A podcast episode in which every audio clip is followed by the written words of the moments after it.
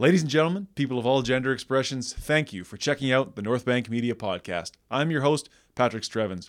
Joining me on the show this evening from Brownvale, Alberta, Mr. Barret Coates, my friend.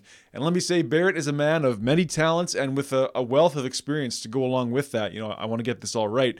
Uh, filmmaker, film producer, director, actor, stunt performer, stunt coordinator. Uh, on top of that, he's he trains in martial arts. He used to fight competitively. He's modeled. He models underwear for God's sakes, and uh, he also played in the Western Hockey League in his younger days as a goaltender. So you know he brings that sort of well-traveled wisdom to a conversation, and uh, I, I, couldn't be happier to, to call him a friend and to have him on the show again. So uh, I would say you know persevere as we did. He had some some Wi-Fi issues, so I've tried to smooth out some of these some of these dropouts with edits, but um, you know, some some things may not totally make sense. But uh, Barret brought a lot of, of wisdom, a lot of good humor, and a, a very important, singular, and open minded point of view uh, to this conversation. I couldn't be happier. We touched on some themes that I had. You know, been been working on myself uh, over the course of the year, so a really nice way to wrap up the year personally for me on what is actually the 100th episode. I forgot that I actually started on episode 0 a year ago. So episode 99 in uh, on the program and Barret is number 100 in our hearts. So uh, please enjoy it. A good conversation with a well-traveled and wise man working hard on being himself, my friend Barret Coates.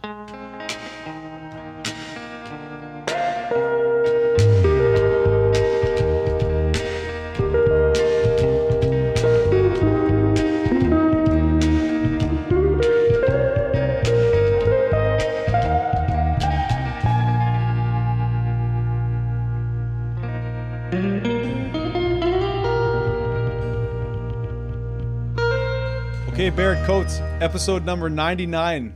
Thank you for being here, man. It's great Ooh. great to see you. The great one, Barret Coates. One of the great ones. One of the great ones. I was just gonna say, Wayne Gretzky. yes, sir. Yeah. Well, it's funny because I I told Gabe I just did an episode with Gabriel and he said I'm only doing it if you make me episode number 100. So I I did that. But so we're mm. recording you last. yeah. But I started with episode 0 a year ago. So this is episode 100. Ah, So we managed to ah, technically. you're you're 99 in the program. That's funny. So Gabe, so Gabe, Yeah. yeah, yeah, 99 in the program, but 100 in your hearts. You got it. You got it. So how you Beautiful. doing? How you Beautiful. doing? Where you hold up? Where'd you spend Christmas?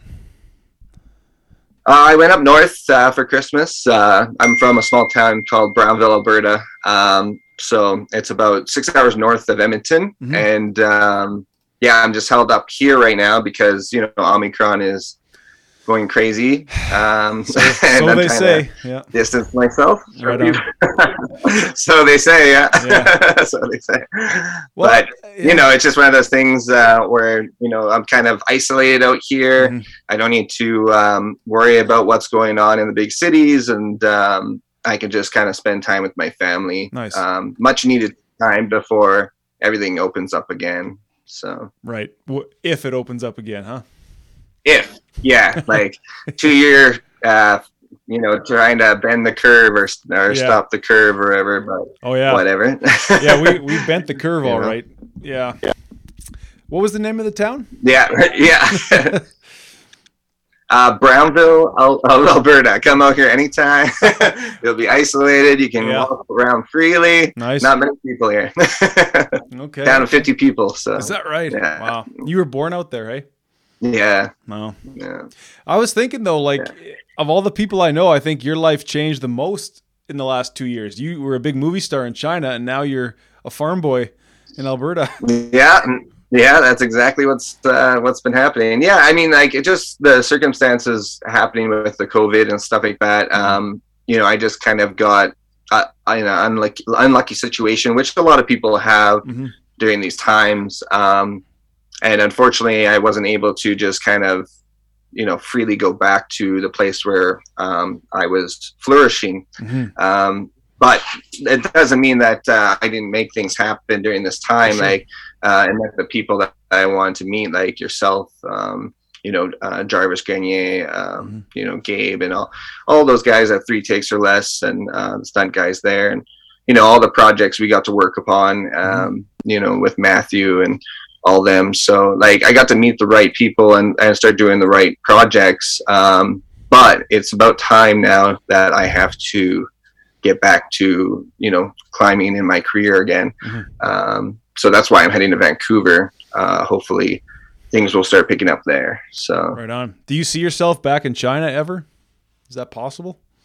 Uh, I I do for sure. Like I love China. I think China is a great place. Um, it's very. It's definitely a, a place that is more open um, for people in my industry. Mm. Um, it just you know it, it, just there's more options and more um, ways to um, have better opportunities there Mhm. um, with what we do in entertainment. Right. Uh, but the only thing is, is that there's a ceiling, right? Um, like I've told you before, is there's there's a ceiling that foreigners will hit when Mm. they, they're over in Asia, um, and they once they hit that ceiling, there's no growth past that. So that's kind of why I came back to you know take a whack at this industry over here, Mhm. and unfortunately, COVID put a pause to that. So Right, right. But you're right. You you made the most of it. Like you really connected, and we we worked together on some stuff. You did some stuff, and you reached out to the local scene here like that. You had to, right? Was that or what? Go work at McDonald's? Like, oh yeah, no. yeah, yeah, exactly, yeah. Like I mean, and like there's nothing wrong with working at McDonald's. You know, they make 15 bucks an hour now. but uh, but the the thing is, is that uh, yeah, like I couldn't see myself um, giving up, like tapping out. Uh, so I thought to myself, how am I going to make this work? Right. Uh, I have to start reaching out to people. Um, you have to just kind of swallow your pride and be humble, and um, just kind of you know find those people that are willing to kind of push um, the boundaries, Yeah. um, push to higher and better things um, in the in the industry. And uh, I, I was lucky enough to find you know people like yourself um, here within this industry to you know help me keep growing. Mhm. And um, I, I'm really grateful and appreciative of all the things you've done and all the things you know all the other guys have done for us and um, worked with us on. So yeah, no, I think it's um, I've done a pretty good job here um, surviving during these times Right. um, in my career. But it's now that time for me to kind of try to push further. Mhm. Um, things are kind of opening up a little bit. Hopefully that uh, you know maybe the Omicron is a blessing in disguise, and uh, all the other variants will kind of die off. So, so what I've heard. I'm with you, man. This this has to be the end of it because it it's it's not that Yeah. it doesn't seem like it's that big of a not that it's not an issue, but it's it's not as serious, It's you know, as it's not been. a serious issue yeah and yeah like as it's been and and i think that you know from the numbers i've shown in africa and stuff that um it when it spiked up for a month and then after a month it dropped Right. you know dramatically and all the other variants kind of died off like delta and uh, covid-19 you know Mhm. um, wuhan virus and stuff so it all just kind of dropped off um, because that one kind of took over and then that one didn't have a very long lifespan right. um, and it, didn't- it didn't affect people. It wasn't as deadly Mhm. in Africa. So Right. hopefully it does the same around the world, and and we kind of get back to normal. Yeah, that would be ideal. I, I wonder what normal looks like, or if we ever go back to the way it was. Probably not, but I mean, hmm. you you, you think Oh that- yeah, no, yeah, you think the movie the movie industry is I mean, they love making money, so they want to be opened up again, right? Like, is production ramped up in Vancouver Oh, that you know sure. of? Yeah. yeah. No, it, like I've been talking to some of my contacts in Vancouver, and they've told me that it's been it's picked up quite a bit um, this last year, and um, it was it was really uh, flourishing there, you know, a few months ago. Mm. Um, but I'm not sure about now. I still have to kind of contact my my friends there right now. Um, but if Omicron has slowed that down a bit or not, but they said like no, it's been busier than ever. Um, Wow. you know, thanks to you know whatever whatever protocol they have for the movies on sets there because you, you got to think they are they're always taking the you know the PC um, tests um, Mm, the rapid tests and stuff like that, the antigen tests and stuff, Right. just before anybody can even step on set. Um, so they're they're protecting anyone that's on the movie set, and uh, you always have to be tested all the time so that you know you don't spread it on the set and shut down a production, right? Right. So um, what whatever protocols and um, you know setup they have there to safeguard their production, it's working quite well. I heard so. Um, that's why they're able to keep filming during these times. Right on. That's a crazy thing. Hey, you look on a film set now, and there's three or four new positions: COVID compliance officer, COVID safety officer. Like, yeah, it, that's the new world, man. yeah. Yeah, it's a new business, isn't it? Yeah, well, exactly right. yeah, exactly right. yeah. And but that's the thing. Like everyone's like everyone's always going to make uh, make money off of some type of you know negativity in this world or mm-hmm. some type of you know um, business opportunity out of it, um, and then they're going to try to keep going, making it go as long as they can. Um, that's why they start making up positions and stuff like that, um, and then those people will transfer to a new position within the health industry or whatever, um, which is fine and stuff. But you know, we can't just keep giving into these, you know, corporations and mm-hmm. companies and you know um, uh, traditional business style and stuff where you know there's one head guy or uh, one group of people that make all the decisions because mm. we keep doing this and you know um, we're the ones that get affected the ones that are middle class and lower class get affected the most mm. by mm-hmm. it um, oh yeah and it's kind of it's kind of one of those things where it's you know you're, you're coming to that point where enough's enough right? Um, yeah. it's kind of time to start moving on and and and seeing a better system. Like what's what's going to work better for all people not just a small percentage one of one percenters right? Yeah. No totally. And you can feel that kind of frustration among the the people more so lately i find. Do you do you personally yeah. do you personally feel bitter about the way your career was kind of stalled or are you how are you kind of going about it in your mind like as far as your mindset and your how you take it well, yeah, I'm just, you know, I'm just taking a step by step now. Like it's one of those things where I've always said patience is a virtue, mm. and um, we have to be patient in life to, you know, see where our path goes, what path we want to take. Mm-hmm. Because you know, if we're we're trying to rush and stuff, we might go down the lead us ourselves down the wrong path, mm. and then you end up being someone who you don't want to be, or you're doing some job that you don't ever want to do. You know. Yeah so uh, I'm I'm okay with just you know waiting it out and seeing my options and stuff. But um, eventually, there is a time where you have to pull the trigger and you right. have to say, "Hey, okay, listen, can't wait around anymore. I got to make things happen." And and it's coming to that time now um, where I just kind of I'm up against a my back's against a wall, mm-hmm. and you know I have to get out there, um, or else I might you know losing kind of the the traction that I had you know uh, before COVID hit. So. Mm-hmm. Um, no matter how much experience in this industry, no matter you can have as much experience as you want, as much talent as you want, but you know traction is everything. Mm-hmm. Um, once that that uh, ball starts rolling, you know you don't you don't want it to stop because you might never get another downhill slope to to roll down. You know, so it's true. Um, yeah so it's it's my ball's slowing down in the mud right now and i need to i need to start digging you know? I, I hear so. that man i mean i thought i was in the same boat i thought i was back shooting i mean i'm shooting a lot of news these days but that's not i mean it's not that it's not fun but it, it you know it's not sexy and i was doing hockey games and then all of a sudden oh no more hockey games again so Oh yeah, no. Oh wow, yeah, I forgot about yeah. that. Yeah, now they're all postponed again and stuff. So and, and it's like it's like okay, so they took the junior tournament away from us, and now as far yeah. as the new year and when the, when the Oilers are supposed to come back off the road, it's like they don't even know what to say. They're like, we're not sure what we're doing.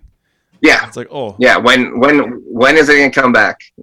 we are not sure. Yeah, like, I mean it's a crazy thing, and I don't understand why they postpone hockey tournaments and they're canceling hockey games. And you look college football games, there's eighty thousand fucking people you know? Yeah. With no yeah, masks. exactly. Yeah. You, you got Florida it has, has no mask mandates and stuff like that. Like, you know, and they're just like, yeah, we get sick, we get sick, whatever. Like, right. well, maybe it's time to start being like that a little bit, you know? Um, it, I mean, it's unfortunate. Yeah, sure. There's, there's people that are going to lose their lives and stuff like that, obviously. And that sucks. But at the same time, you know, people can only be pushed down so, so much so mm. far before other ailments start happening with depression, right? Um, right. You know, uh, with anxiety, social anxieties, and all that stuff, right? So, yes, um, you know, it, you're going to have loss at COVID, but you're also going to have more loss in depressions and you know diseases with people staying home and not getting active and not getting out there.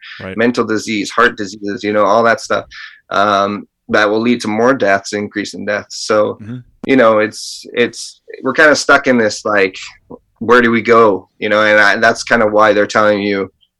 We don't know. Like, Yeah. is this uh, Right. where where are we gonna go next? Is it gonna start back up? We don't know. like, We don't Um, know. yeah, there's just a lot of people that are stuck in this position of Mhm. like, where, what are we gonna do? Where do we go next? And I think it's gonna, it's either gonna blow up or it's all gonna go away and go back to normal. Um, because we're on that, that line, you know. Right. Now, if you had to guess, is it going to blow up or is it going to go back to normal? What do you think? If Barret's, Barret's putting his money down Well, in Vegas. I'll be in the in the neutral here with uh, with what's gonna happen in the future. Um, I'm gonna be Switzerland, as they say. Oh, nice. Uh, it Sure. could go both ways, you know. Yeah. Yeah. Well, I would like to talk a little bit, if we could, about some of the things that we have worked on. Not to look back on the past, Yeah, on the back, you know, on the past too much, but I think, you know, looking back on 2020, 2021, um, a lot of fun shit that you and I did. Uh, Darker than Night. I'm sure we talked about that last time. Yeah. Uh, uh, but Mhm. you know, you you said you were grateful f- for the things I did for you, whatever that is. I was grateful for you getting behind me and and physically grabbing me and showing me how to shoot, how to start shooting action. I was like, oh yeah, okay, please. so that, that, that was a neat Sometimes I like to, you know, just take a, Well- a- you know, like a small child, you know, like a small child. I like to grab your hand, just lead you the way. Right. yeah, well, somebody had to because I was thinking, I was not thinking. no, but yeah, no, I like. Yeah, no, I mean, I mean, like it, it's one of those things where it's like you have to kind of just, uh, you, like, I'm gonna share stuff with you. You're gonna Mhm. share stuff with me. Everyone's gonna be have knowledge that you know they're gonna teach you something. Hmm. Um, so no matter who it is, um, I never, I never deny anybody's opinions um, or you know what they think because they could be right, you know, or you could learn something new Yep. because you can't know everything, right? And that person might know something more than you at certain things. So um, one of those things was, you know, for me, just I've been in that world for so long doing action movies and stuff Right. um, and learning from some of the best in the industry that you know i knew the basics i knew what we had to do out there so i was like to make this you know go quicker and faster i'm just going to lead by example and just kind of you know show you the way Right. um, and body positioning and all that stuff um, and that's kind of how like that's kind of how we all work and that's kind of why Mhm. i liked working with you guys so much is because you know everyone had knowledge to share Mhm. and things to learn from um, which helps me grow as an individual and it helps you grow as an individual as well and then as a team we grow together right so Hmm.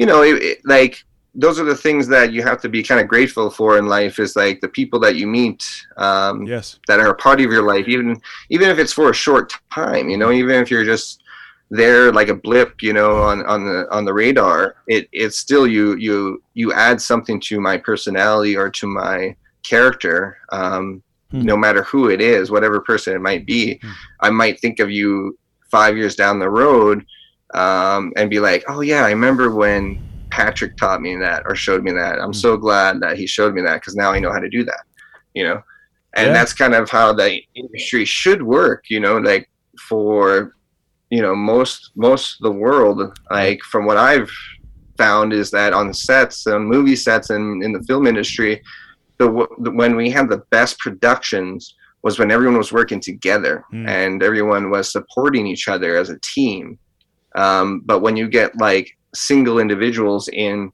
that think they know it all or they say this is how it should be done Right. well then you get like on certain projects i'm sure you, you and i could remember um, there's there's certain people that will come onto a project and stuff like that and will kind of cause a cluster Sure. you know um, and and we will always face that in industry because uh, they we have this again this mentality this traditional mentality of you have to know it all Mm. but society tells you that right I like what you were saying. Like, uh, okay keep going if you like.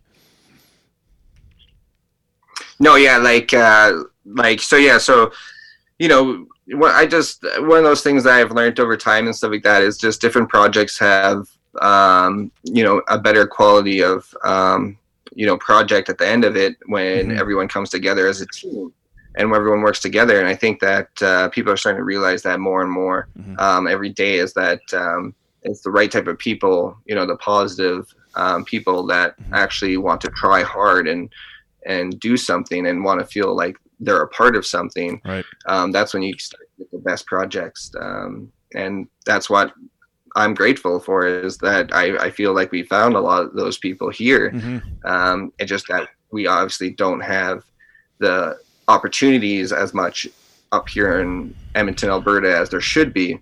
because mm-hmm. people don't know about us, right? So it's time to right. kind of get us out there and try to um, find a way for all of us to kind of move into a bit better film industry. Yeah, for sure. I mean, Jarvis Jarvis always says Edmonton is like the one big movie away from becoming what it could be. You know, the talent is here. The yep. locations might yep. not be here. I mean, it's kind of you know, it's not the mountains, it's not Calgary, it's not Vancouver, but you know, there's potential for sure.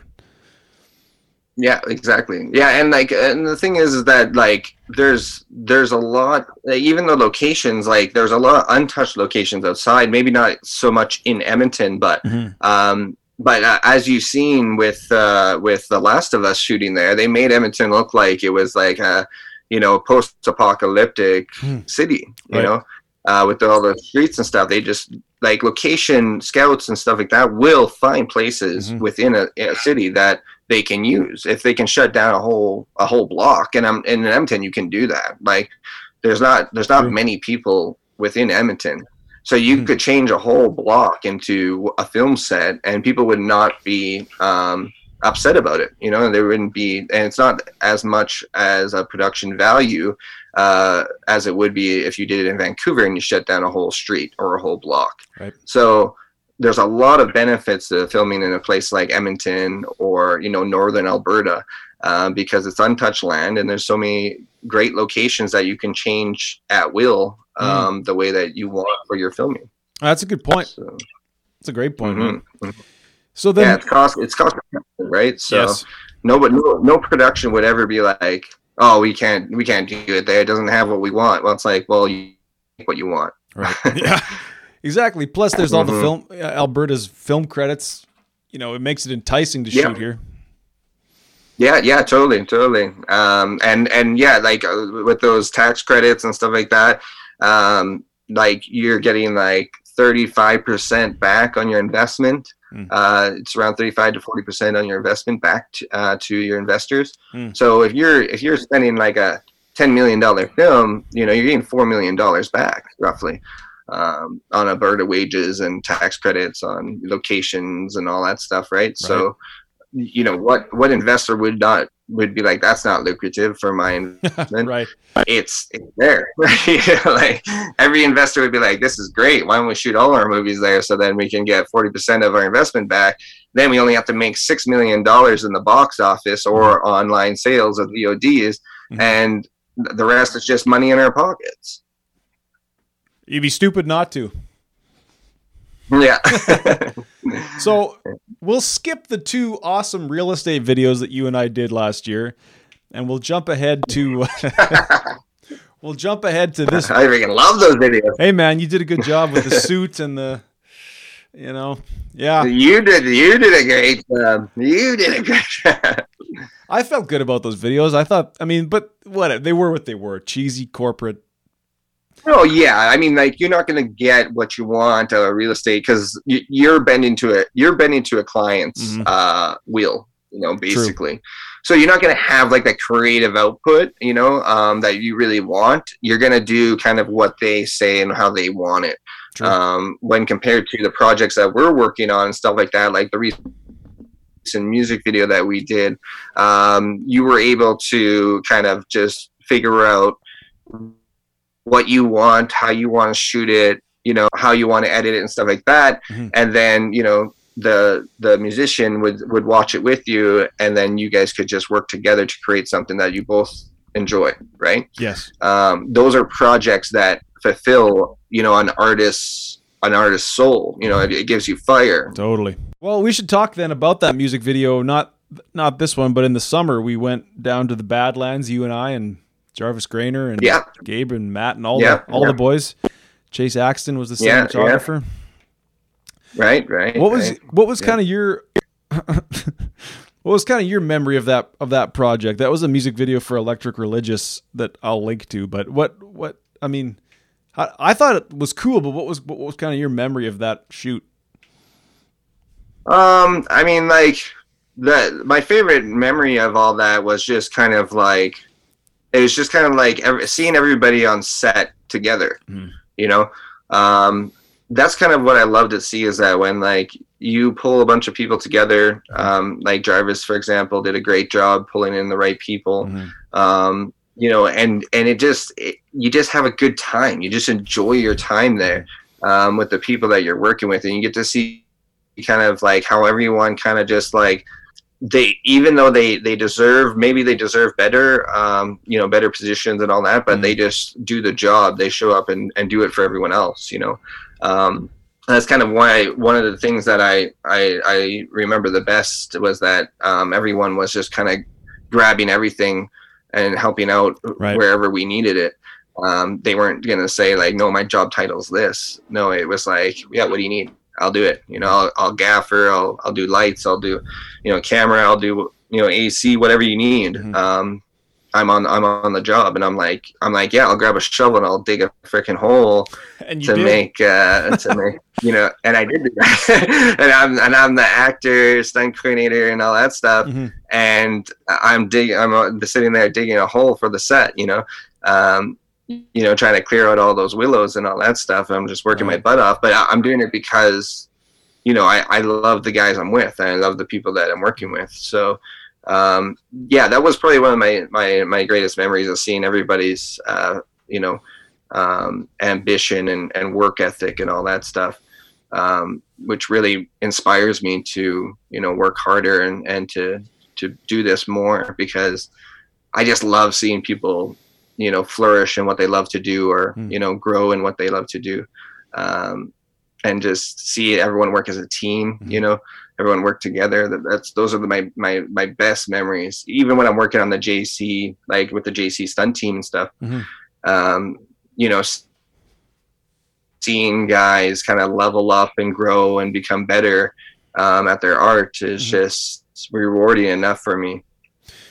Well said, man. And it is a team effort, right? It is like a, a sport out there because if, if one guy goes rogue or if one guy's not pulling his weight, then it shows up. You don't get what you need, or the or the final product is is not what it could have been. Yeah, well, I mean, and it's exactly like kind of like what's happening with the Oilers, for example, let's say, Sure. or a hockey team. You know, like one guy drops out, you know, for from you know whatever sickness or injury they might have, hmm um, and then it's up to the rest of the guys that come in, the guys that come in to try to mold with the team. If they don't mold with the team, then um, th- things go sideways, right? And that's kind of what's been happening with, you know, the the Edmonton Oilers as they started off as a team and they were working so well together and they were on the top of the league, and now they're Right. slipping to mid pack, and then eventually they will be bottom of the barrel if they don't get it together, Mm. um, if they don't find the right uh, peas in the pod, as as to say. Um, because that's that's how it works. That's how everything works when you're with a company or when you're with a business or you know you're in the film industry. Everyone's got to work together as a team and it, and there'll be people that you don't like on a set that like kind of rub you the wrong way. Mm. um, but as you know and as i know there's you have to be professional and swallow swallow your tongue and just do your job um, and to so that everyone else does their job right? Um, Right. So everyone's important doesn't matter who it is on, on set and um, it, it's a it's a team effort. Um, that's why like someone like tom hardy for example you know he treats the janitor the same way he treats the ceo of a company right? Um, because everyone's a part a part of the company and everyone's working together to make this uh, run smoothly right? So Nice. that's kind of that's kind of those things that it kind of just kind of empower me or or um, inspire me to to be better and to to work harder um, is seeing that that teamwork right Beautiful. I, I did want to mention that that you did play high level hockey, and I guess my question was going to be like, when things didn't work in the dressing room, were there things that you saw that were consistently why guys didn't fit in? And do you see the same thing on set sometimes? Yeah, for sure. Like, um, what it, what it what happens is that, and, and like, actually, it's funny that you. That's a good question, actually, because um, there's a lot of times that I notice in sports is when people take it as a hobby mm-hmm. and they, they see it as like a fun thing to do and they're really good at it. But then there's a, another group of people or there's other people that see it as a profession. Hmm. Like they see it as not only as a as something they love to do, but they also take it very professionally and and they they uh, mold to every organization's needs and wants or you know teams needs and wants and what role they need to play um, they start to learn the business side of, of things hmm. to say and when you get to that high level that's that's kind of when you start getting those agents um, you know people start to give you opportunities and signing you and you have to build show reels now especially nowadays mm. um, to show your best talents and stuff so that you have the best look at it um, but yeah I, have noticed that actually yeah, it's the same in every art every entertainment industry that it becomes a business eventually hmm. um, hmm. and you have to kind of like become professional instead of just enjoying enjoying the game or enjoying the art of it um, now you have to be a, a, a suave business person or businessman as well um, and that's kind of where people start to lose the love of the game hmm. for example sure um, it's just it's just because is because it becomes more of a profession and more of a job than it does as an art, right? Um, because now you're working for to please other people. Hmm. Yes. No, that's interesting, man. So, and that is always the money gets involved and everything changes, but I... yeah, yeah, yeah. When people are paying for those tickets and stuff like that, for those seats, and um, mm-hmm. you have investors, um, you have uh, sponsors, and all that stuff. Um, you you better start coming to play you know mm-hmm. um, so now it's not just about showing up to strapping on your skates uh, per se or you know knowing your lines on set um, as as we do uh, or your position and stuff like that it's it's you have to come to perform. Like you have to lay it down all on the right. line.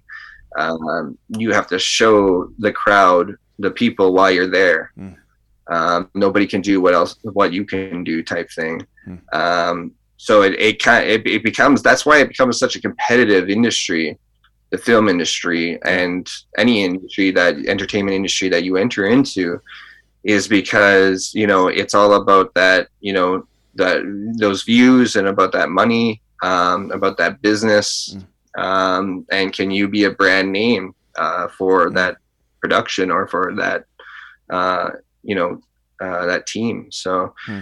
yeah, it's it's definitely changes once you start to get up in those levels. When I was playing uh, higher level hockey, I started to realize that, but I wasn't. My mindset wasn't in the right um, in the right uh, level of of professionalism. Hmm. It was more of just like I was in that level of like I was still young. Right and I wanted to be with my family and my friends and all that stuff. I wanted to go out and meet people. I wanted to go experience life per right. se. You know, people say, mm-hmm. "Let's go out and experience life and enjoy life." Like, let's meet women. Let's um, let's go travel. Let's go see beautiful sights. Let's party. You know, do all that stuff. Mm-hmm. But then you start to realize that like all the parties start to slowly fade away and all the people that you thought you were close with slowly start to fade away. And then hmm. you know now you're kind of stuck in either in a rut or in a place that you didn't really think you would ever be stuck in. And you got to kind of like either pull yourself out or let yourself slip into that black hole um, get sucked down in that black hole. And uh, yeah, like everyone goes through these um, mm-hmm. it, different. It's different. Uh, it's different. Left like one person was saying, uh, I believe it was uh, Thomas Shelby from uh, from Peaky Blinders. Okay, was saying everyone has has a everyone's playing this game. It's just that everyone's on different levels, mm. but it's the same type of hell, and the and and and everyone has a different type of devil that they have to face, right? Um, and it's it's kind of true in a way yes. because it doesn't matter how high up yeah. you are. Like there's demons you have to face there's devils that you have to face that you have to you know kind of either conquer or let defeat you Mhm. um, whether it be addictions or habits or you know um, people wanting what you have or taking what um, that that's something that you did never knew could be taken you know um, but the one thing that i've always realized is that i started to realize is that the one thing that people can't take from you um, is knowledge Hmm. so that's why that's why every day i try to do something now to make myself you know more knowledgeable in different languages Hmm. um, different performances different different ways of doing things uh, that's why i'm learning from everyone that's why i'm grateful for everyone i meet Right. Is because they're giving me knowledge you're, you're spending time with me Mhm. then you're sharing knowledge with me Right. you know and you're making me a better person so like i just don't think a lot of people think like that um, and I, i'm so grateful that i eventually kind of saw that uh, in this in this world in this life this game of life that we keep playing Mhm. um, because it has helped me a lot to be successful um, in china Okay. for example and in europe um, when i was working over there because I, I just listened and I learned uh, I learned as much as possible and I gained all that knowledge, um, which knowledge gives you power in this world, right? Um, as long as you don't abuse that power, you will keep that power, right? Hmm. So, There's some wise words from Barret, but I, knowledge is power. knowledge is power. Knowledge is power.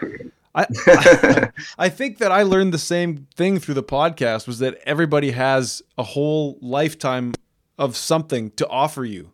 And you know, you, Yeah. you can't understand it all, but you could you can you kind of have to cherry pick a little bit too is like what can I learn from from this person?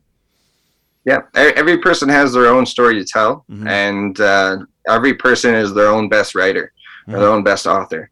So, like your story is your own. You make it what you will, but every every other person's story that you connect with, you learn a little something from their story. Right. You know, and you can't you can't just assume that you know everything. Like, let's say you know we're 30 years old. That person lived a totally different life from you. Mhm. And reached the same level of age as you, but in a different way Right. and you don't know what he went through you don't know what he's seen you don't know what he knows Right. you know and it's it's wrong of someone to say that like i know more than you like i Yes. i know better you know something like that it's like how do you know better though You just like know, in your bubble right. you know Yeah. in your bubble you know better Yeah.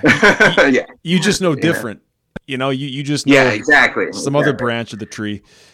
exactly so that's why like that's one of the things i always say is like oh in my opinion this is how i see it and if most people agree with me then okay my opinion was right and you know most people probably experience that in life Sure. but you know not everyone's going to agree with you and that's okay right? And that's kind of like the situation with the whole world. Everyone's got an opinion. We we found that out on the internet and facebook and instagram. Yeah. everyone's got opinions. You know you know but it doesn't mean you're right. It Yeah. doesn't mean you're right No. you know? Um, that that's why we have the the foundation the basis of of science and technology um, that helps us get closest to perfection as we can be Hmm. um, but even that Sure. that is still you know you would have to learn so much in in math and science and physics and stuff like that and even learning all that there's still answers that are not answered you know um, so Yes. that's why like they might know better for sure but it doesn't mean they know everything and that's why we always have to kind of just keep an open ear to everyone be patient just listen and then make an educated decision of like how you feel. Like does it does it work for you? Do you understand it? If you understand it does it can you implement it? Mm. if you implement it will it work? Or will it will it not work? Or what did you do wrong that they did right you know? Um, those are it's just endless how life is like that. It's just you know trial and error trial and error trial and error until something Yeah. works out properly like an equation and then Mhm. once you solve that equation you're like oh okay now i know how to get to that point but how do i get to the next point you know like it's just it's just endless You know? Truly, it is. Then where we get screwed is when we think when we think that our point of view is is the only point of view, or even you know you, you mentioned math and science. Those are just ways of understanding, and, and people who put those up as as the new religion, I, I think there's they're they're sacrificing some other knowledge in other areas, right?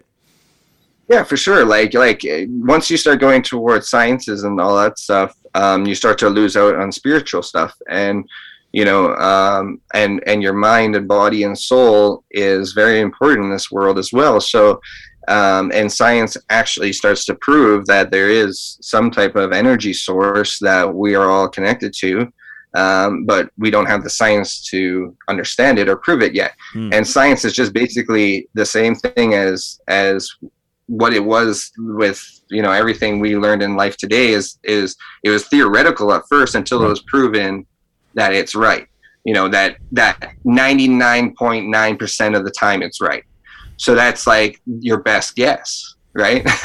Is to go with that type of percentage you know but everything in life is is still has a, a little flaw nothing can be perfect right, right. Um, it's as close as we can get so you know that's why a lot of people start to believe in that they'll lose other things though on that on that journey mm-hmm. if they just believe in just one thing like right. science is the right thing and the only thing but you're going to lose in different different parts of your life um, spiritually um, you know uh, mentally mm-hmm. all that is going to start to diminish because uh, you rely so much on one on one thing in your life and uh, that's kind of why i always say keep open ear everyone's got something to teach you. Mm-hmm. Knowledge is power. It's never ending. Mm. You just got to keep pushing, find the right equation, put it together, go on to the next one. You know, um, and that's and that's one thing. I hopefully everyone, maybe everyone that's li- listening to this, you know, podcast that they'll kind of take from from this podcast is that you know it's time to start uh, educating myself so that I have a better outcome right. um, in life. You know. Absolutely, man. Wow. I, I, think that's what we're seeing in some ways with the pandemic, where we wanted to believe that we could beat this illness completely. We could get it down to zero. What it's right. like, you have to accept that life, life wins. You know what I mean? Like, there's you can't have full mm-hmm, control, mm-hmm. and you're better off to just no. It, that's exactly it. Like exactly what you just said there. We can't have full control. Mm-hmm. Everyone is striving to be in control but no matter what you do in this life, there is this little, you know, thing uh, where we do not have control. It's the unknowing of what could happen. Mm. You know, you, you wake up in the morning, you think your alarm's going to go off, but one day it might not go off. Right. You know, and because we relied on it so much, now we're late for work. You hmm. think the door the door is going to open. You think the car is going to start, right? but it doesn't. and then it makes you late, you know, and it screws up your whole day. And then you, and then you start thinking about that. Like, ah, oh, man, I'm having a bad day. Mm. And then it goes on to a bad week. And then it goes on to a bad month. Oh, that's a shit month, you know, mm-hmm. because you couldn't get out of that that black hole mm-hmm. because you were you were losing control. Right. Right. But, but people are like, well, why can't I like why can't I control this? It's like, well, you can't control everything.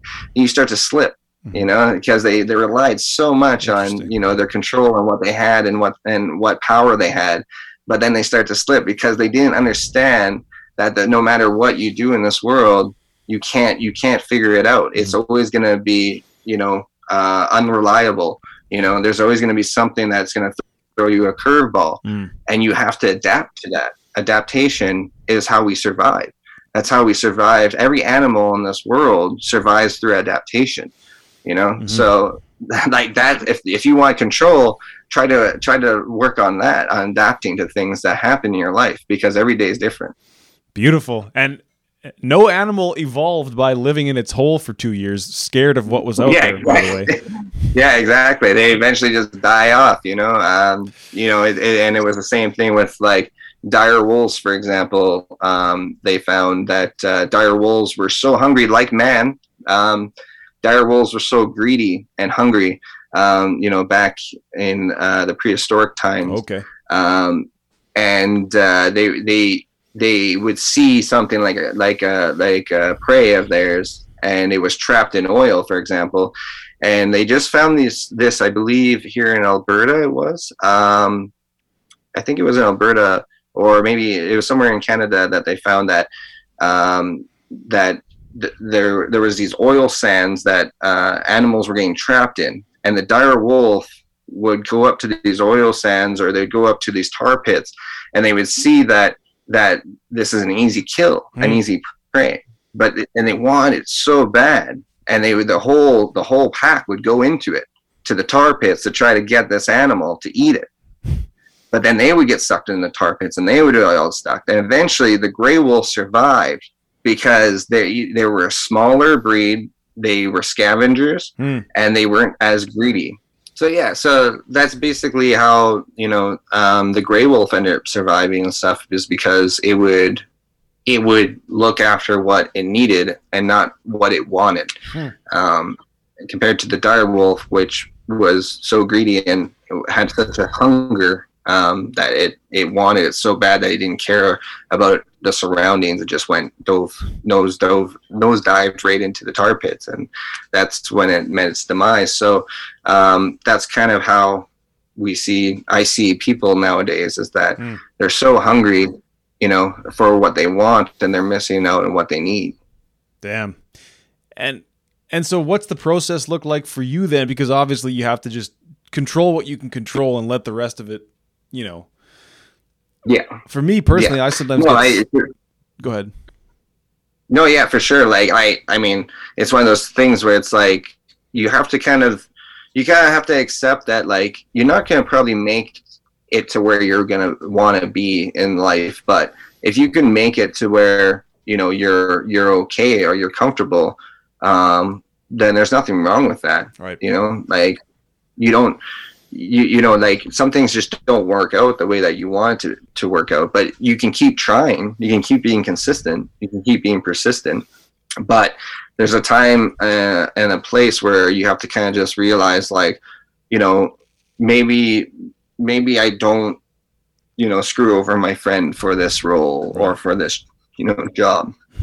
Even though i want it so bad and i know i could probably do it but you know you have to kind of just be like, is the friendship or you know the relationship more important than you know where where I want to be? Um, am I okay mm-hmm. like with just being who I am? Mm-hmm. And once you start to realize who you are and you're just okay with that person, you start to grow and you start to realize things start to come to you. You know. Yes. And now you get to decide if you really want it or not because you have everything you need. You know, and and you're doing what you love to do. And I've noticed that with a lot of people.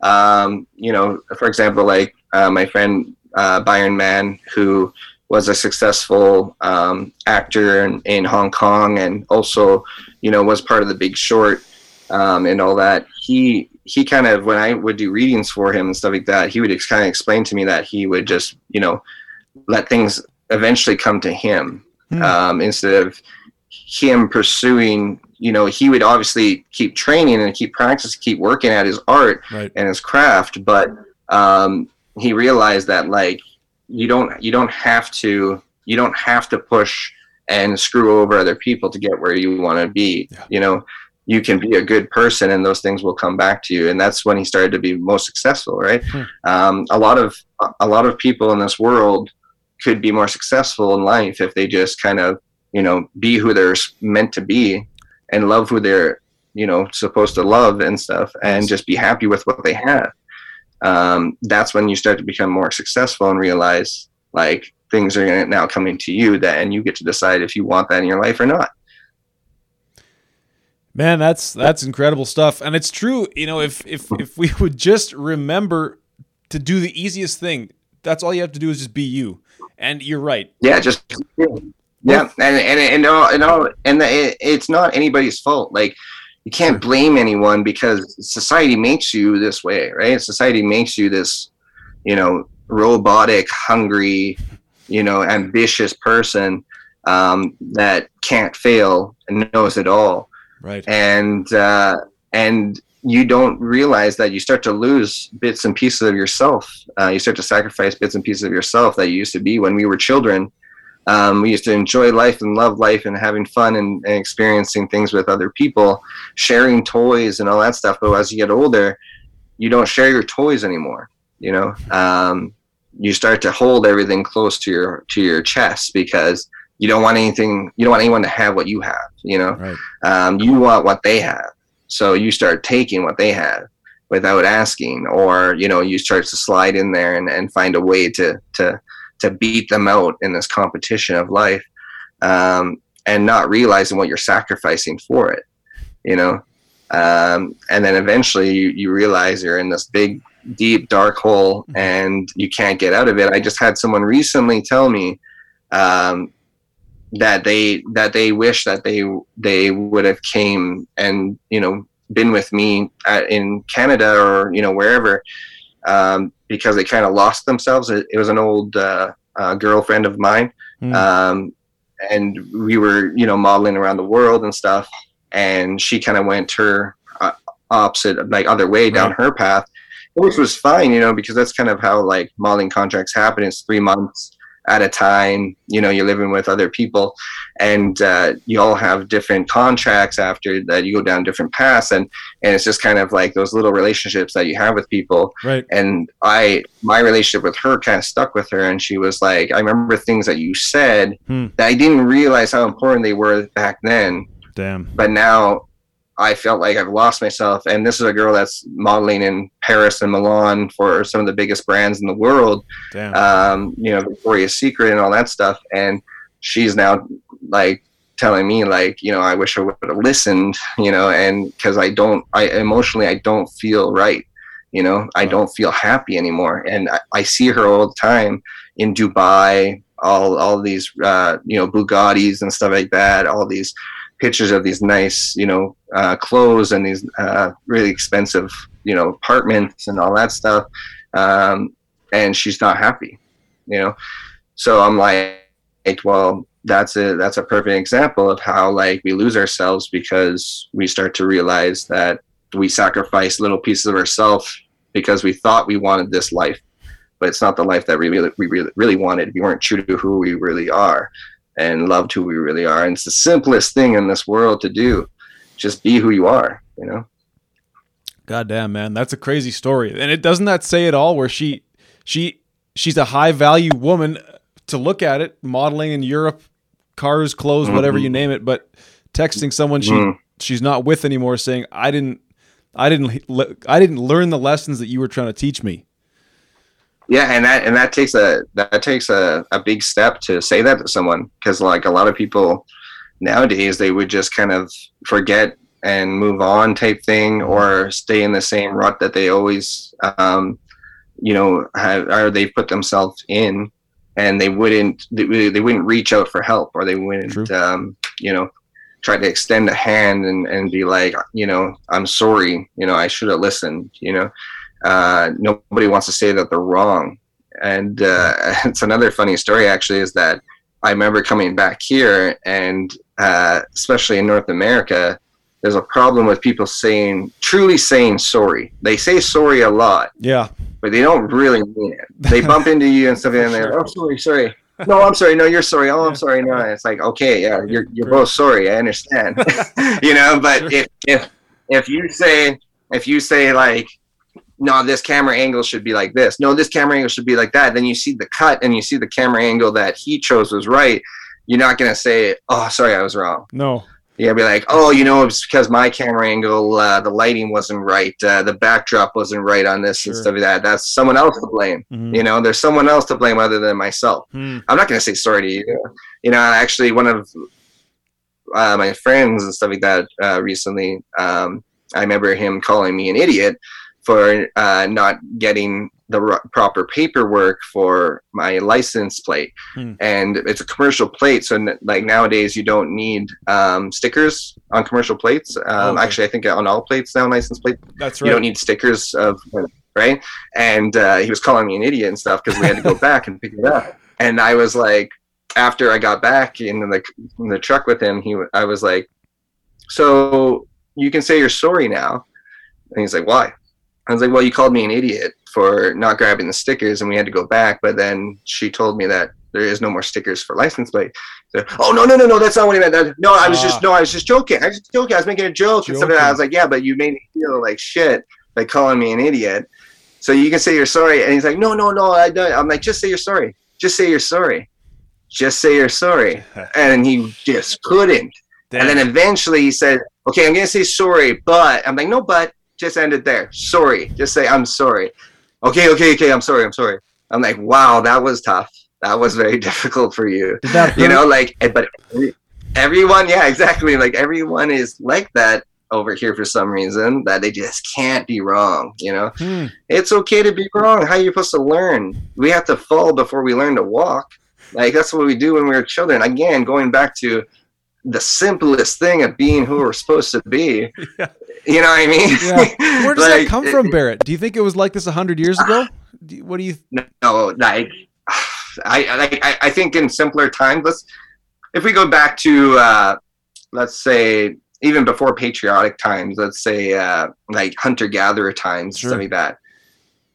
Like it was, it was a lot simpler in that sense, where it's like you know, again though, that's another that's another side of mental health and stuff because it's totally different time Right. um, but that would have been more of a personal one-on-one if you don't have the right partner in the hunter-gatherer times For sure. um, that person one person's going to control the relationship right Mm. one person's going to control how you think and what you do and how men that's kind of how men would treat women back in those times um, but back in those times we we didn't have that like you know we're, we're wrong sensibility probably um, you know as we got older and this generation got more and more into technology into sciences and all that stuff Mm. that's when people started to like say you know oh you're wrong because i read this article or you know i've seen this post or i did uh, i did this uh, this essay about it in high school it's like i don't care what essay you did it in high school stuff like that like you don't say you're telling me that didn't change now you know right. like right.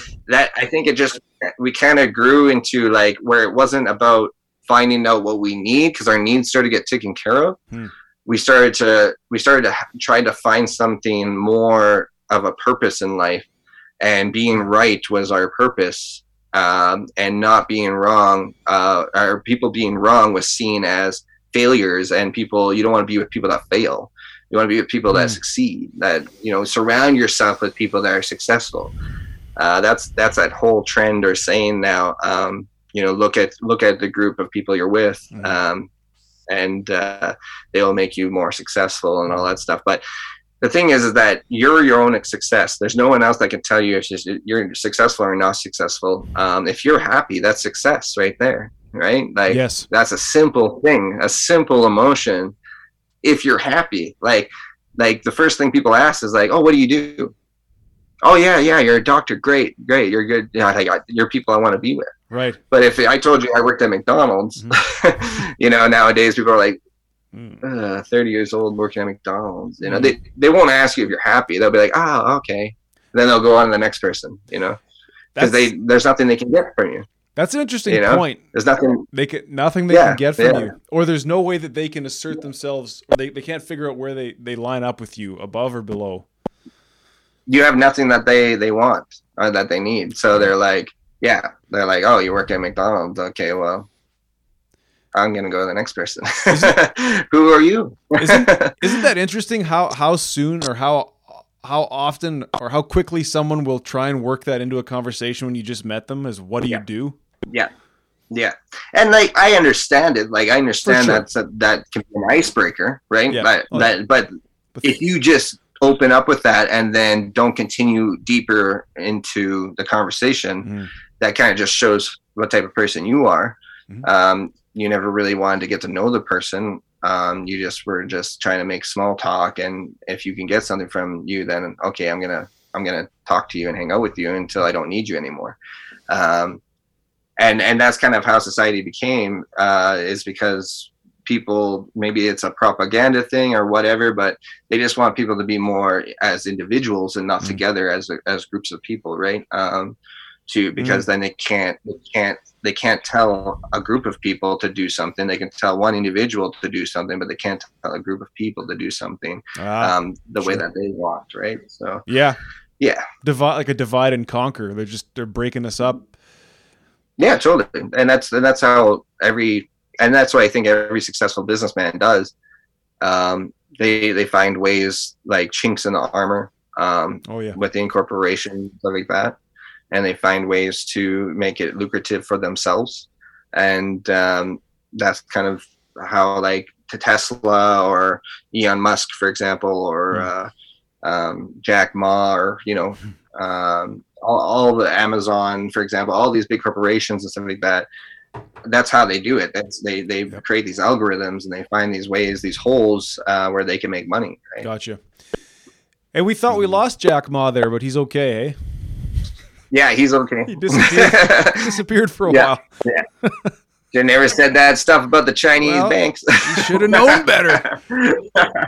yeah, you, you you gotta know better when you're in a communist government, right? Um, mind you, mind you, it's just one of those things where it's like I understand, you know, like I have no problem with communism, socialism, you know, um, you know, I'm all for that stuff. It's time to try different systems. Stuff capitalism is kind of, you know, um, on its last legs. Um, there's a better way. There's a better way for you know our, our people and our country to continue.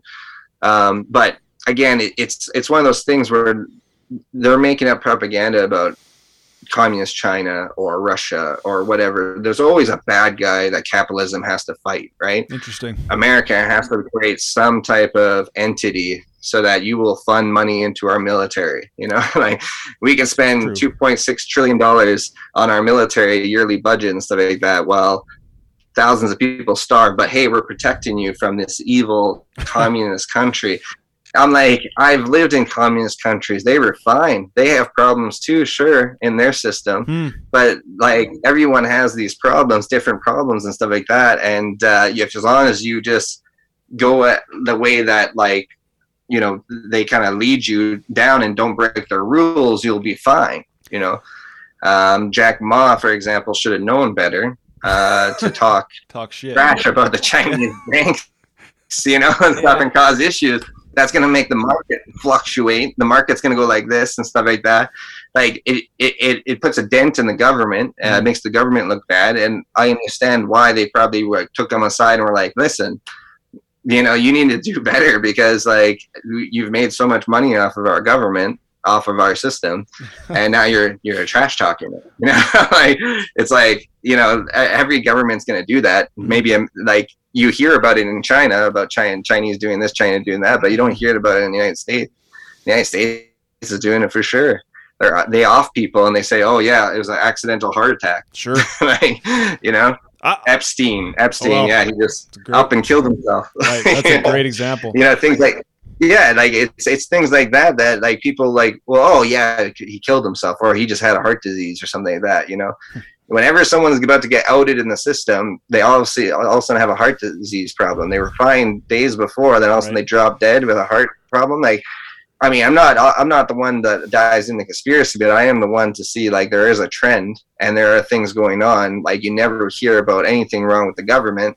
in America, United States, but you hear about it all over the world about these different governments and Sure. why they're failing and why they're doing wrong, what they're doing wrong, and stuff like. Come on, point the finger at yourselves once in a while, you know? Right. At least pretend like you're. Yeah. Now we talked about this last time you were on the show, and I, I, I you think a year later I'd maybe have learned some more, but I haven't. Like, you, you spent time in China. You were boots on the ground. You you met Chinese people. You you lived with Chinese people. Yeah. Is there a yeah. misconception Worked in the West? Worked, worked with uh, Chen Long. Worked with Chen Long Well, there you go. a few times. Jackie Chan, yeah. Nice. Yes, we know Barret. We know Jackie Chan kicked your ass in the movie. oh, you know, you know who Jackie Chan is over No. here? Okay, That's- good. That is sick. Honestly, that's so cool. Uh, I'm not even bullshitting it. Like, Well, it's one of It's it's one of those things where it's like, yeah, I mean, like I don't like, I, I of course I don't like to brag about it because you know I don't really talk about it too much. Like people just kind of figure it out on their their their own. Um, like when you met me and stuff like that, I never Right. talked about that stuff. Um, but it is True. it is quite an experience. You know, you you never really know where you're going to end up in life because I came from where I'm at now in Brownvale, Alberta, a town of 50 people. and I'm working with one of the biggest action stars in the world. It's pretty weird. I'm having Baijiu, uh, which is like moonshine over there, uh, with him in his big, you know, spaceship trailer or bus. Uh, right. and I'm like, how did I get here? how did I get here? you know? Oh, how did you like, get there? What man? are the Like, chances? Like, and then next thing you know, you're working with, oh, I don't know, what- dude. I, was, I flipped a coin and took a shot. Like if you had if you had to map it out in like f- four steps or three steps, how did you get from small town Alberta to fighting Jackie Chan in a movie? Mm, God, that I mean, uh, yeah, it, it would be. I mean, it's not it's not as simple as four steps, but it's just basically um, it's just basically like I watched these movies growing up, and I loved martial arts. I even you know fought professionally as well. Okay. I just love sports, right? But I was always that person growing up that was like, actually, my mom actually told us a story just recently during Christmas um, here that the difference between my twin brother and I, when we were in novice, there was a girl screaming in the crowd saying like, "You coach brothers, don't you touch that puck! Leave that puck alone, you little shits!" and stuff like that. You know how like hockey parents did because Uh, we were scoring all the goals, right? And we were dominating these teams. and uh, and my brother went up to my mother. Mhm. um, and asked her like, "Should I stop touching the puck?" Hmm. Because this woman is screaming at us in the on the ice that I shouldn't, and he was really affected by it.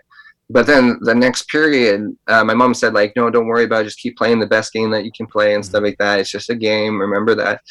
But the next period, the girl starts that my mom was watching. The girl starts screaming again, and then she sees me start fingering the girl like, "Go fuck yourself," um, because that's how I was. You know, that's how I grew up. It was like one of those things you can't tell me what to do. Right. You know, Huh. if I want to do it, I'm going to do it. If I, if I want to go work with Jackie Chan in China, I'm going to go do it. You know, I knew that there was an opportunity there because of Jackie Chan, Right. because of Donnie Yen, you know, because you see these martial arts films growing up, Right. um, and you know that there's an industry over there. So, like, they tell you here that this is the only way you can make it.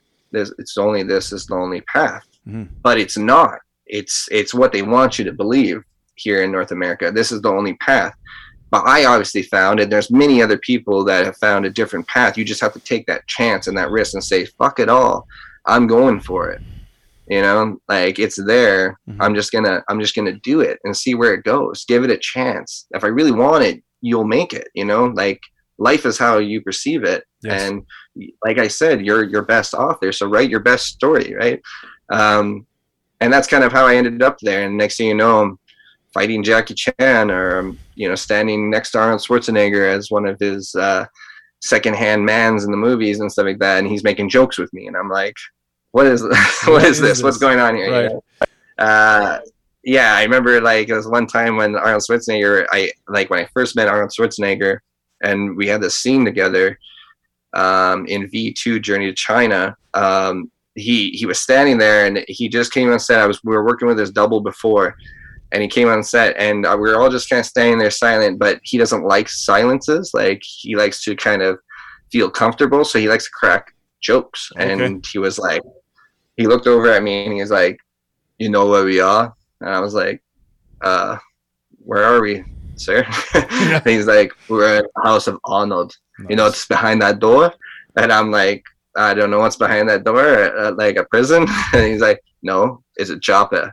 No. And I'm like, oh, get to the chopper. And he's like, oh, you know that line. I was like, yeah, I think everyone knows that line. you know, we all started kind of giggling and laughing and stuff. And then he's like, there we go. Now we're all comfortable. We all feel good. Now let's Uh-huh. do this. And I was like, I was like, that is cool. Like you just kind of, you just like you knew he could sense that there was this like Yep. intense intensity in the room. You know, like this awkwardness and stuff. And you know, he just wanted everyone to feel like they're a part of it Hmm. um, instead of seeing him as like a as like an idol. You know, like a person you can't touch Hmm. he he made that that icebreaker. He made everyone feel comfortable. Once you felt comfortable, I was like, oh, I can get my lines out and I can fight Jackie Chan now and stuff like that because Arnold knows it's just a job, you know. Right.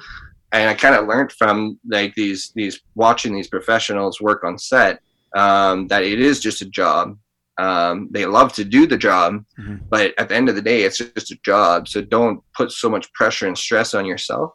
Um, and it mm. was kind of like that's kind of one of those things that like add to that whole knowledge and understanding of how everything works because as before when i was here in brownvale mm. or growing up in this this world here this this industry it was one path and this is the only way to go mm-hmm. um, and then i started realize that like oh no it's there's all these other paths and there's all these other ways of doing things. Arnold makes jokes on sets and stuff like that to loosen everyone up. Jackie chan will come by and deliver little goodies for everyone little treats on set for everyone uh, you know just these little delicacies and stuff like that to make everyone feel like they're they're worth something you know that they're a part of it. Mm. um, it's all of this working together as a team and everyone's doing a job but enjoying what they're doing and loving what they're doing. And that's how you you know have the best times and you become you have the best projects you know. Um, going back to how we were mm-hmm. talking about before right? It all intertwines you know? Mm. and uh, if you just believe in yourself and be who you are you're you're going to be in china fighting jackie chan. That's awesome man. That's well said. Like it sounds to me like you just the more the, the closer you got to being yourself, the f- closer you got to being where you should be, where you where you belonged, and all. Yeah, totally, totally. And and and another thing that I have to thank for China is that because I stepped outside the box, I stepped outside the bubble. I was able to look inside, you know, mm. from uh, the outside, and I started yeah. to realize this that I was like, I was like, I was the most happiest when I was being who I wanted to be, you know, or who I was inside. You know, caring, loving, helping people out as much as possible. I remember being in China, I'd always give, you know, um, any any change that I had, spare change, to people that were on the street mm. and stuff like that. And people, some Chinese people um, didn't understand it, mm. or they would say like, "Oh, they're probably part of the triads, or you know, whatever. They're probably more richer than you are." Right but I'm like, yeah, but that that doesn't mean anything to me. They could be, you know, Dick and Harry and whatever, you know, over here. But sure. all I see is that this person is struggling, and if, and for my for myself, for my soul, for who I am, I'm gonna help that person out, you know, regardless. Um, mm. Because they have their demons and they have their devils that they have to, to face in their levels in this game of life, right? right. Um, so if they need the spare change, I'll give it to them freely. You know, I'm just that type of person. I'm here to I'm here to help, and that makes me feel really good. It makes me feel like I have a purpose in life because I'm being who I want to be and who I truly am. Um, and if you do everything right in this world, you, in this life, if you do everything the, the way make uh, the right decisions, like be a good man, mm-hmm. at least at the end of the day, even if you didn't become the superstar you wanted to be, mm. you can die on your deathbed and say, I lived a good life. Mm. You know, I'm surrounded by friends and family. Everyone loved me and stuff like that. I was who I was meant to be. I was stayed true to who I am. And, you know, now that I'm dying, there's nothing left for me to do in this world. I can die in peace. You know, th- there's so many people when they're dying on their deathbed, they're like, I wish I spent more time with my family and friends. Um, I wish I would have went and seen the world and traveled. Yeah. I wish I would have, you know, um, gone and done things that I wanted to do, not do things for everyone else, you know, um, do the things that people told me I should do, you know, or how I should be, you know, and at least at the end of the day, you can just say, you know, I lived a good life. I was a good man. Um, and then you move on to the next, the next life, whatever the next uh, path is in life after this life. Right. So, yeah it's just it's just it's one of those things you know um yep. you just yep. you have to learn, learn keep learning and keep understanding things and then you know at the end of the day when it's all said and done if you're not where you are um, where you wanted to be at least you you have that to fall back on is that you were a good person you're a good human being right beautiful and i think following that kind of eastern religion that you're talking about you, you keep reincarnating to learn more in, in different lives until we ascend to whatever. Yeah, it, that's another thing too. Like I, you know, we, we grew up with like a Christian kind of um, upbringing, Catholic Catholicism. Mm-hmm. Um, we were told like this, you have to believe in this higher being. This is the only way. Right. But if you once you start to travel, you start to realize that everyone has their own depiction of what the afterlife is. You know. Yeah.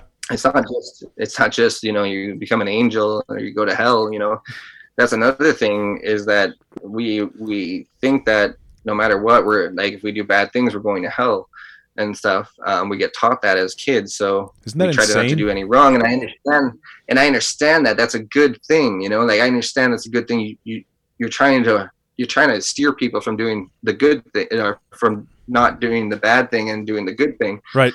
um, but it has it also has some uh, negative effects when people become more extremists right and they believe this is the only way Yes. same thing with science this is the only way Yes. like my opinion is the only way you know and that's when we start to you know affect other people um, by thinking like that that's Yes. the only path um, but there that's not the only path there's so many paths in life you know Damn rights.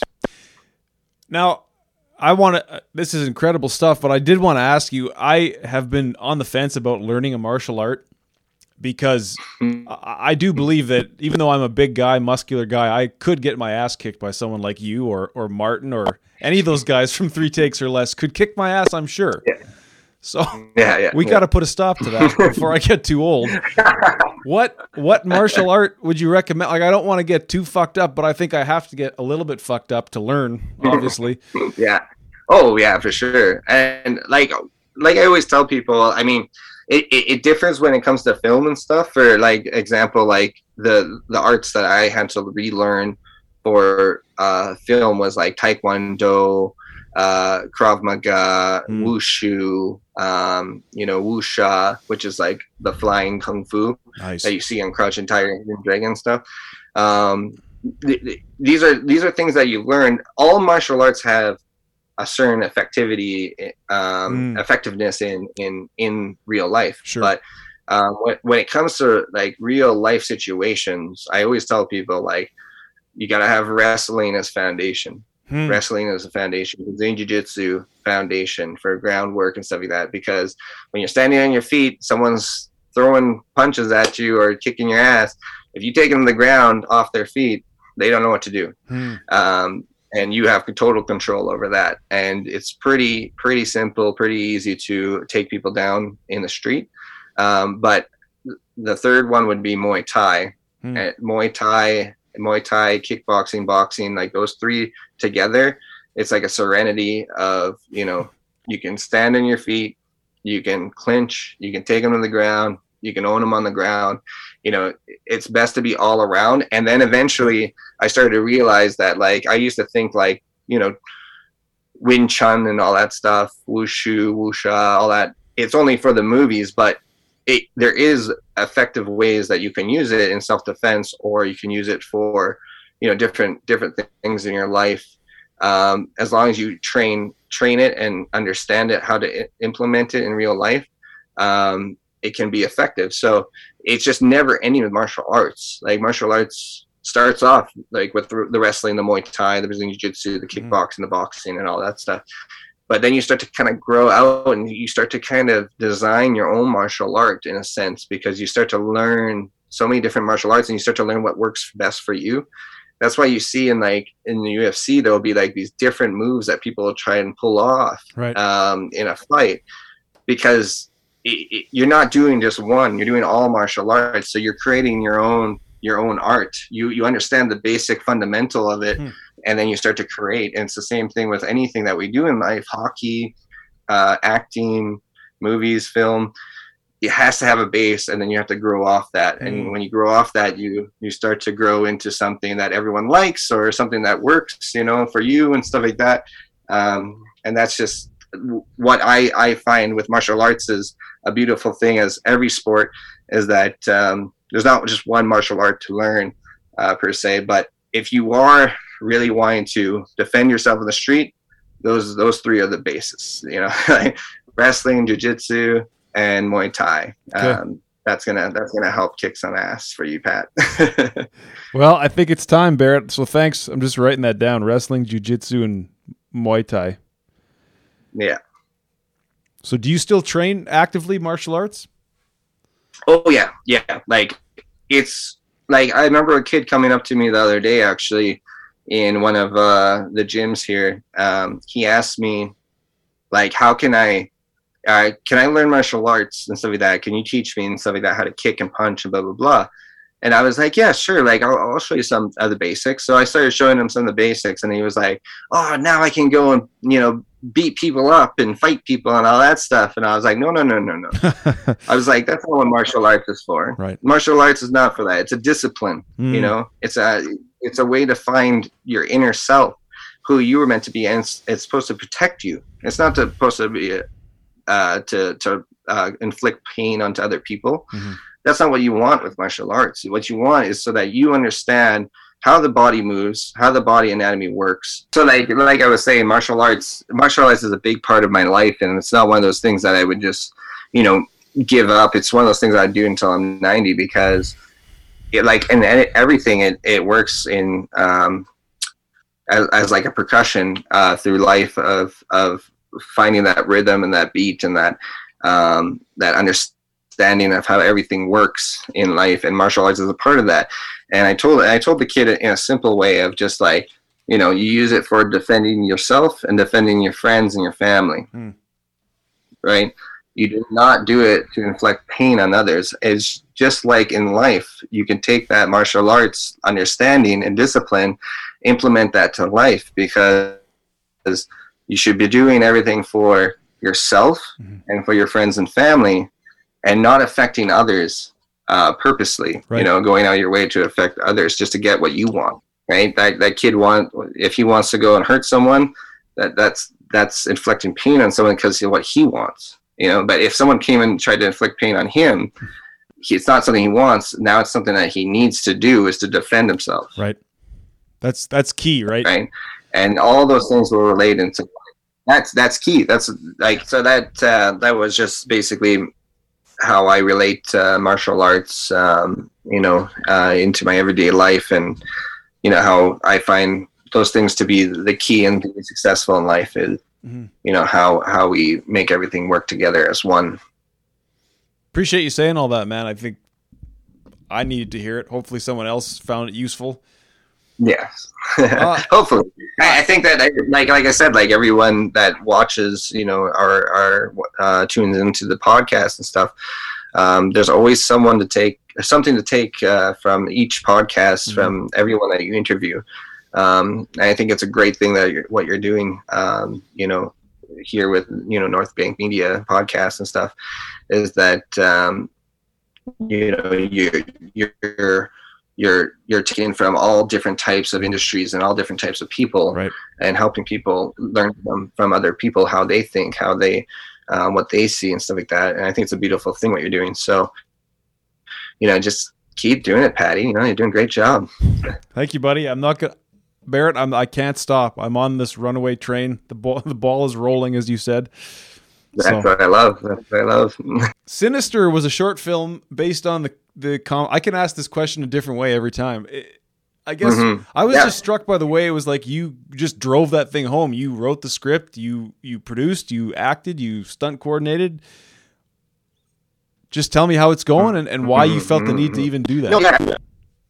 No, yeah, for sure. Like, uh, I mean, it, it, was one of those things where um, I wanted to put a project together, you know, for the people that I met here in Edmonton, and mm. um, I just wanted everyone to come together and, and work on something and take something from mm. a project that would be useful for us in the future. Um, and I kind of just like came up with this idea, and, and I was so grateful for you know you guys coming together um, and making it happen um, because I, I feel like you guys felt like you guys were doing something um, for yourselves and that's kind of exactly why I wanted to do that. Mm-hmm. Um, and uh, it, it's going good. The editing obviously takes a while. Mm-hmm. Like everyone yeah. that does post production always knows that it takes takes a long time. We we shot it uh, back in when was that? August, July, I think. July, July. So you know, like it's gonna take it's gonna take a while. It's one of those films that will you know go to film festivals and stuff. Um, but you know, it's it's one of those films that you know we could use for the future or get noticed uh, for it in the future. It may not be lucrative, and that's why it takes so long to make these type of uh, short films, right. uh, projects, and stuff, and these fan films. Mm. Um, is because we have other things going on in our lives mm. um, that we have to pay the bills, right? Yep. Um, which is obviously the things you're going to run in uh, to with like such a small project. Um, but when it comes, when it all comes together and it's all finished, we're going to have a big release party and, uh, you know, um, nice. And everyone will get to kind of see like what you guys did, and you'll be like, "Oh yeah, I was a part of that," you know. And that's kind of the feeling that I want everyone to have mm-hmm. with that. Um, and things are going good with it. It just, you know, it takes time. It takes time yeah. um, until everything is right and said and done, and everyone agrees upon, like, you know, for example, Cut Through Media or Hot Shots Films that uh, produced the film, mm-hmm. and uh, you know, Gabe and and Jarvis who directed it. Um, they they have to all come. We all have to come together and be like, is this something that we're happy with? Right. You know. And once we come to that agreement, then it's like something we can be proud of you know um, and not so many people will actually go that extra length to do these type yes. of films um, because they have those other priorities in their life whether it be real estate um, for example real estate videos or corporate corporate videos and stuff like that those, those, help pay the bills. no those are those are great yeah. those are great because they they will help pay the bills yes. and stuff but you also have to push yourself you do to, to do the next level thing and to grow in your art right um, so people kind of have to like that's what i love to see is like you guys were always like you know i, I understand the worth and the value yep. you know even if it doesn't blow up to be something super amazing and everyone knows and sees and stuff like that it's something that i can learn from and i can i can take from and implement it on the next project yes. you know make myself better um, with time and that's that's kind of the the main reason why I wanted to do it was just because we were all sitting here and I was like, ah, I gotta create something for these guys. I gotta do something that's gonna you know put some fire under our butts and mm-hmm. you know um, get us doing what we really love to do. Mm-hmm. And I felt like everyone just came together. Um, you know, I'm so grateful for, for you know you and Matthew and Gabe and you know Martin and uh, all the guys at Three Takes or Less and stuff. They did a great job. Um, you know, Gabby, you know, for yeah uh, VFX and stuff like that. Uh, you know, and sound like he came in huge. Uh, it, it, was just really nice to see that like people like wanted to be there and they yeah. they understand like you know that this this is worth something to them, yeah. and and that was the most rewarding thing. I don't care what what it does after and stuff like that. If it like blows up or if it doesn't, you know, it's just like it was so rewarding to see like everyone to come together and work on this project mm-hmm. as a team and it just shows that everyone's willing to grow together yep. and uh, that's kind of what we're looking for right and uh, I, I, think though sinister like from what we've been accomplishing right now in the edit and stuff hmm. um, it's going to be a banger like it's yeah. going to be something everyone's going to be like oh wow that's so okay. cool yeah. I wasn't sure what to think, but then when I saw you with that fucking chest plate that you made, what? Oh yeah, what, oh, yeah. what comic book That's character? Another, What's the character? That's again? another thing you can add to my credit as yes. prop master. prop master. Just so people Set know. well, you did it all, man. yeah. Who who is the superhero again? Uh, Gambit. Gambit. Yeah. Right. Right. Right. Yeah. Right. Remy LeBeau is his name, right. and um, he is uh, basically it's that time period in between when Wolverine and Gambit kind of separate um, mm. in the 1980s and uh, there's this time gap between the 80s and the 90s that you don't know how uh, Wolverine or what Wolverine went through to get his you know his mind process back and what mm-hmm. Gambit went through before he became X Men. Um, and what I actually found was the Dark Horse comics, and not many people have probably read these comics, but Gambit, or, I mean, Gambit was a part of the Marauders, mm. uh, which is a group of people that was controlled by Sinister, um, and that's why we named it Sinister because Sinister is a part of this project. Right.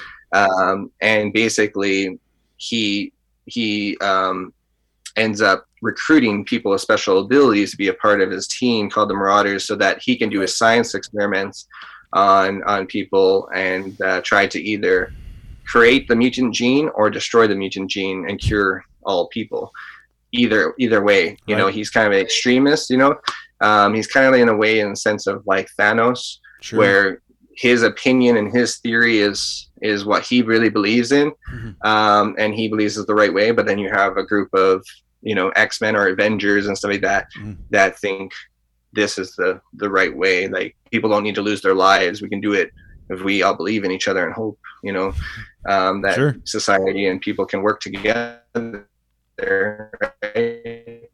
So, i in a way, in a sense, it's one of those uh, short films that kind of relate to you know who we are and what we have to go through. Um, Nice. And you know, it's going to be action packed. It's one of those ones where it's like you know, it's it's the the meat the meat and potatoes of the of the the meal is is the action. Um, yes, sir. and the, VF, and the VFX. So um, yeah, I'm pretty excited. It's it's you know it's on its legs right now. You know we're sending it to uh, our, our VFX guy. Nice. Um, he's going to start doing yeah the FX on that, and uh, hopefully you know early next year we can have it out and you know um, start hitting up all the film festivals with it. Beautiful, man. Well, I remember that 18 hour day in the studio shooting that fight scene. Yeah, no, and uh, everyone pulled through. Like, Yeah. it- it's one of those things too. It's like you know, I'm used to that because like in in North America they have unions and all that stuff. Here in China, they don't have unions, right? So um, workers are not really protected in the sense of on sets, e- even though they treat us well. Um, but it's one of those things where they they see you more of like, if I pay for you, you have to do the work, Mhm. regardless of hours. Even in our contracts, I stipulate like anything over ten hours.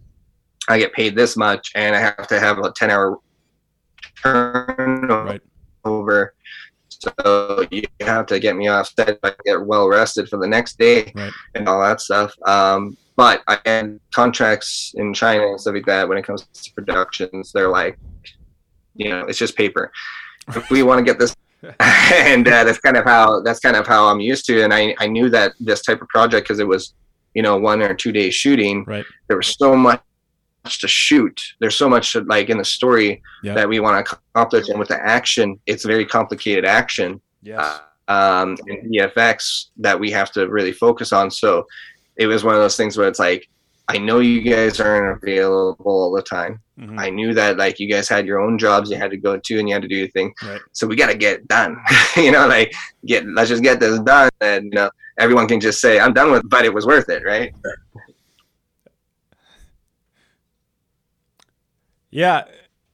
Well, we got kind of the tail end of that answer in there, and then it went. So Oh, okay. Yeah. So like basically, it was just like um, it was just like one of those things where it's like once people you know are are all done with this, they can just wipe their hands clean of it and be like, once we see the finished project, then you know you're gonna be like, oh, you know, two days wasn't that bad. It was you know like 15 hour 15 hour day and you know a few hour day Mhm. days the next day, um, and now I get to have this for the rest of my life. You know what I mean? Like, like if you really, if you really want it, that's not a big sacrifice. A couple of days, you know, a couple of hours.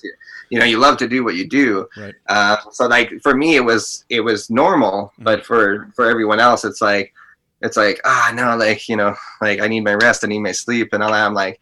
I'm like, I know, but if we just get it done, nobody has to worry about it again. That's- well, I, You know. I appreciate that, man. I and I like this this thing that you're saying about how it was a way to get all of us guys together working on something we could all be proud of. This collective sort of team Yeah. bonding. Yeah. Really is what it was. Something something that you you guys can take on for the rest of your life, Yeah. like something that you can use towards. You know, maybe there's a lot of jobs and stuff like that that will come up, and they'll ask you, "Have you done this before?" And you show them what you've done, and they're like on a show reel or whatnot. And they're Mhm. like, "Oh yeah, like okay, we know that you've you've done this and you've experienced this, so Mhm. we're gonna we're gonna hire you." And it, it could be a super lucrative um, job position for for you in the future Mhm. even though this one you had to sacrifice time and stuff like that but again it's one of those small things in life if you really think about it Yes, um, compared to what it could be what it could give you in the future hundred percent. um, And you know so i'm just glad that you guys you know all pushed through and you guys were warriors and stuff because like like at the end of the day i'm sure you guys are going to see the the value and the worth in it right I, bel I I believe so. Plus, it's a privilege for guys like you and me who we don't live necessarily a normal nine to five lifestyle. Where it's like, if I want to do a passion project in the middle of the week, I have the Right. ability. I can do it. It's not like, oh, I have to take time off work and I, I, I can't make the rent or whatever. It's like, no, I Right. I've built a life where I can do shit like that, and that is how I've built Yeah, my totally. life. Exactly and and and like like a lot of uh actually directors that i i watch um during interviews like quentin tarantino um uh, like uh, what's his uh, what's his name now? Um, uh, there was a specific per- director, not Taika Waititi, but um, slipped my mind now. Christopher Nolan. Okay. Christopher Nolan, for example, said in an interview, who's one of the biggest directors of our lifetime, Mhm. um, he said, you know, you guys are so lucky nowadays because everything has a, has a camera on it. Right. You know, your phones, your your your computers, and all that stuff. Like when they were growing up, they had those old like you know turn cameras, you know, that, like, or those handheld, you know, handy cams and stuff like that that ran out of tape and stuff. You couldn't just pick through your your list and stuff and delete what didn't work and what did Right. did. You had to get the shots, you know. Right. And so you have to really plan it out. But nowadays, there's a lot of room for failure, um, and you can you can play back. You can do playbacks. You can watch on screen what's happening and all that stuff. You can tag it, um, and and you just have way more opportunity nowadays as a filmmaker to make stuff of your your own um, you know ideas and stuff like that, your own passion projects. Um, and so why aren't we doing it? And that's kind of another reason why I was like, if we're just sitting here, like let's start doing our stuff. Yeah. Like let's start doing our music videos. Let's start doing our passion projects and all that stuff. Stuff that's going to help us in the future to do what we really want to do in this life. Um, and why wouldn't we take that time and sacrifice the little bit of time of sitting at home watching TV and eating popcorn or you know drinking beers and all that stuff Yeah. And just you know just sacrifice 18 hours you know and just get it done. Um, and then you can go back to sitting on the couch drinking a beer you know if you want you know like Yeah, and the beer But it- tastes better once you've actually worked. exactly it tastes way better because you're like yeah i feel like i really worked for this beer. Uh, you know like so like it's like one of those things because like you're gonna look back on it and you're gonna be like i have the knowledge now. I know how we did that. Mhm. you know what i mean? Like and that's knowledge that you're never gonna forget. That's something that's gonna stick with you guys and with myself for the rest of our days. So like if any time something comes up you can be like yeah i know how to do that. I've done it. You know it Yes. that's how life works right? So like that's kind of that's kind of why i did the project and why you know um, i i watched these directors and and try to take as much knowledge as i can uh, from them and try to do our own passion projects because i know that there's that we're going to grow as as a group and as as people together and we're going to eventually be on top of the industry because we're going to create stuff we're going to find our niche that, Yes. and that's kind of what you have to do in this industry is find that niche that Yes. that art deep down inside you and and people really enjoy to watch and it takes time it's not it's not something that you just sit there and it comes to you Mhm. like let's not be entitled like we are. No. we most of us are, are you know. Uh, you know a lot of people are very entitled in this world and they don't want to work with it for it. They just want it to come to them. And i'm like no like you have to put in the work dude. Get up 100%. off the couch. Yeah. I'm, I'm laughing because remember the other night when when we bumped into each other at the hockey game and you were sitting in your seat and I was sitting behind you with the camera and uh, yes. there was some guy complaining to the usher and you just turned around and you're like, "That's Canada, man. yeah Entitlement." yeah, oh, dude. I was like, the guy's just doing his job, and like, Yeah. and I was so mad that he wouldn't let him walk down to his seat and stuff like that. Like- and he had he had the audacity to scream at this guy who's doing his job. Yeah. Poor guy has to like interrupt so many people probably who are drinking their beers, enjoying their you know game, two hundred and twenty dollars seat or whatever they have Right. and uh, he has to go up there and be like, "Oh, sorry, can you just wait till the the, the whistle blows and Yeah. then you don't disturb everyone else trying to watch the game?" Right. But no, this guy's like, "Fuck off! I can, I heard you the first time. I don't need this." Like I'm going, I go. I'm like, oh my god, dude, really? You had to make a big fuss about that because someone told you you can't do something. I'm like, uh, Grow up. just Grow up. yeah it just grew it just grew up it, and and like that's that's kind of how you know north america is it's it's it's not as bad in canada as it is in the united states that i've seen there's parts of the united states that are great too but you know if, um, i find in the north america you know society is that yeah like we are too entitled with that stuff and it's and you do see it in little things like Mm. you we ignore it every day but if you really open your eyes you'll see it every day Mm. like whether it's the bag girl didn't bag her bags the proper way, you know, or Oh, yeah. you know the the janitor didn't clean up properly or whatever and stuff like that. I'm like, oh, I'm sorry that this person didn't clean up your mess properly. like you didn't have to do it, but No. someone else is getting paid to do it, but they should do it right. You know, Right. this, this is a brainless job. It's like, well, then why didn't you do it then if it's so brainless? you know, like, like Dude, typical. The other day, I I I I, I slid past the the stop line at an intersection, and so I cut this guy off so he couldn't get onto the side road. And I reacted. I was mad at myself.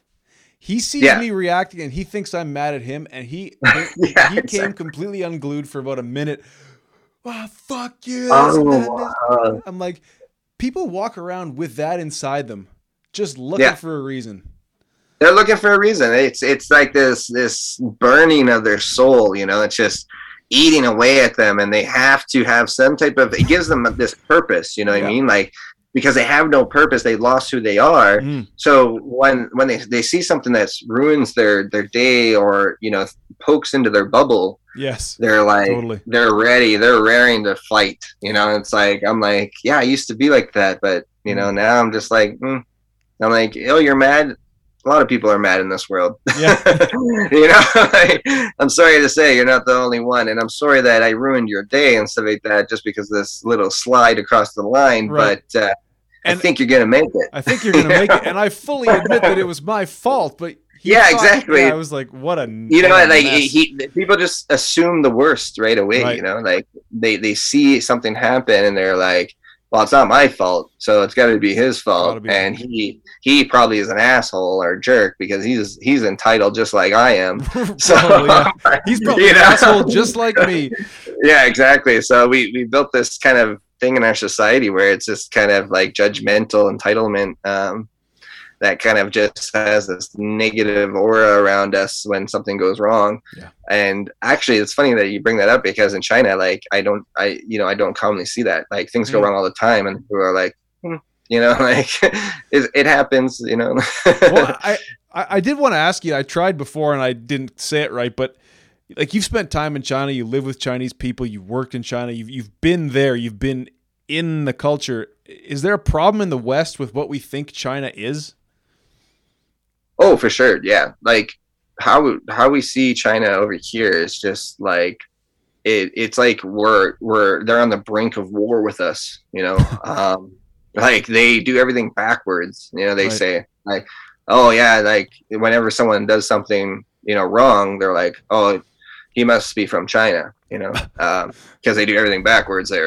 yeah, right. And I'm like, and I and I used to think I was, you know, I was a, a victim to that um, education in our society when I was growing up until I moved over um, there and started living there. And I at first I, I was like, I hate this country because the people here are just doing everything that I never learned. Uh, you know, they're doing it in my opinion wrong Right. until I started to realize after after the culture shock. Usually, a culture shock will happen within like you know two to six weeks of being in, living in another country. Um, you'll always get this kind of culture shock. Um, once you get more prepared for it, you, you know you're better off. Um, like if I now when I move to like Thailand or you know somewhere in Europe and stuff, I'm kind of I understand that it's going to be a different culture and different traditions, a different way of doing things. So. Mhm. I just kind of have to accept it and understand it, right?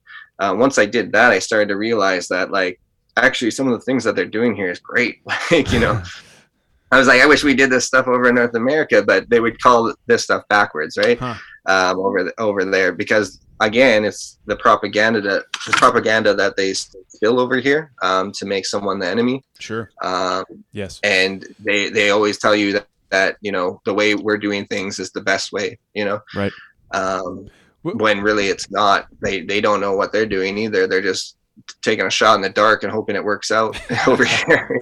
no, like like like you were saying about uh, China is that uh, one of the actually one of the biggest things I see, seen there was that uh, they have no weapons. Their police officers don't have any weapons. Really? Um, yeah, and they don't uh, they don't pay they don't pay taxes and stuff. Um, so like you know because all the government money is the people's money, you know, over there. Um, so Really? yeah, like it, it was there were some really great things that they were doing over there. Um, with the police force, there was a lot of a lot of police people they are like uh, police officers, you know, walking around on corners. You would have like six police officers a corner. So like if anything did happen bad, like I remember there was this one situation where this guy had a knife to a girl's throat in Damn. uh, the subway we were able to contain it right away because 21 surrounded this person um, and wouldn't let it escalate, right? Hmm. And I, I was like, okay, so in this situation, that person would have been, you know, um, shot and the person being held at you know knife point could have been affected or you know you you, you might have had a person that like if you just would have talked to this person so what ended up happening was a detective comes down and the, detec- the detectives are the only ones with with uh, issued uh, handguns and it's a six shooter Hmm. um, so she came down she talked to him um, which was awesome seeing a woman detective you know Yeah. um, you know like i was like wow you know like that's that's progress right there actually there's a lot of women uh, detectives in the police forces over there Hmm. and she was able to talk this person down and what they found out was that this person was just you know down on his luck you know and he was just stressed out and Hmm. you know this this woman that he took hostage or whatever just set him off you know and Right. he and they talked him out of it got the knife away from him and stuff like that and nobody was killed um and it, it was one of those things where it just kind of shows you that like you know if we can just talk to people and connect with people and Mhm. stuff like we can we can diffuse the situation but um if you put a gun into someone that's untrained you know Right. they're gonna foo- shoot, shoot first like like shoot first and ask questions later right they're not gonna try to help someone so Mhm. um yeah so like th- those were kind of like the biggest things that i've seen like and i know in the united states and and stuff like that they they, they love their guns and all that stuff don't take away my gun my gun is my right you know and all that stuff and i'm like okay well yeah but it kills people you use it in a stupid way Right. um, you know you have to be more educated like in iceland for example um, they have to go through a psychological tests and all that stuff Oh, before really? they can even own a rifle yeah Hmm. so and everyone owns a rifle in iceland and there's only like one death a year um, or something like that from an accident of a rifle going off Hmm. um, it's very rare that somebody would shoot someone over there and it's because their their basic needs are taken care of everyone is working in the society together and you know if a person does get stressed out and stuff they they they have these psychological tests that tell you you can own a gun because your Hmm. psyche is proper and then you have to keep doing those psychological tests every like couple of years once they once you fail those tests and stuff you're not allowed to you know obviously hunt or do anything with guns and stuff like that right until until you get help. And they they have psychologists and stuff like that that will sit down with you um, and talk to you. And so they have these programs set up like that in a socialist country Right. um, that will help the people. And in america and canada it's not like that right? Um, uh, canada's a little bit better. Obviously again canada's you know better and more of a socialist country right? But the united states is a big problem over there gun control and that's one thing china is doing way better at you know than the united states uh, Hmm. for everyone in their society is you know um, taking away the the means to take a life you know? Um, yeah so it, i mean it, there's and there's going to be bad things about china. There's going to be bad things about canada. There's going to be bad things about iceland Can, uh, united states. There, there's ups and downs everywhere but Sure. um, to say when you say like one country is worse than another i'm like hmm, that's kind of arrogant uh, to say you know ignorant of you to say that you know It's a good So- point, man. It, it goes back to what you've been kind of saying all along is like it's just one point of view that you can have and you can Yeah. you think you think you're so right you know this is the only way until you open your eyes and you realize there's so many other different paths in life damn right. or like for for example like with the short film like i i did all these other job jobs within the film and i don't care if i get credit for it or whatever i'm Right. learning Right. you know but it's different paths i could take you know Sure. like I know now how to produce. I know how now how to fund a film. I know how to you know do, do props and build props and all that stuff. Location scout, all that mm-hmm. stuff. so when you start doing the, those different types of jobs, there's different paths. That maybe I won't become a super famous actor, you know, or win an Oscar, but maybe I will. There's so many other branches within the industry where it's like you can be a producer, you can be AP, you can be an AD, you can be a director, you can be action director, you can be, you know, stunt coordinator, you can be all these things, makeup artists, costume designers, whatever. Um, they all they, they, there's so many paths within the industry. Why why wouldn't I you know try and do them all? Um, of course, I try to focus just on acting because I love acting right. and stuff. But I wouldn't be upset if I became a makeup artist, you know, for a famous movie or something, whatever, you know, costume designer, whatever, you know, totally. it's a, that's a great job. And, you know, um, it, it's, it, you still get to do what you kind of uh, love to do um, and be a part of it all. Um, and it's a very lucrative industry. So, um, yeah, we- I don't know. I just, I, I just feel like, you know, the, all these things relate to each other. Absolutely. It's, it's because you have the, whatever the wherewithal the openness openness to go try all those different paths and see that they even exist and that you could you could go down those paths if you wanted. Yeah exactly. Can, yeah exactly. So we, and i think everyone everyone should be open to that so. Agreed agreed. I was going to say can we get your dad back in here and, and tell him that you're going to be a makeup artist and see what he says? No my, my dad would probably uh he's one of those you know traditional guys uh, that's like you know. He's like all right you're not gonna be if you're not gonna be an, an actor, then you might as well go back working road construction. yeah. Gotta have that voice in your ear, though. I think. Oh, totally. That that's that's the discipline. You know, the line. Yeah, absolutely. Um, and but he's like again, they said it in the last uh, you know podcast is that you know i'm lucky and fortunate enough to have that family support you know right. my my father is always someone that will be there to help me and support me mm-hmm. um, even though he is in that sense like it's mostly like a joke but if i really wanted to do something in life mm-hmm. he would be all gun-ho to help me you know right. what i mean like right. He might not agree with it but he'll be like you know like you're my son i'm gonna help you okay. you know like right.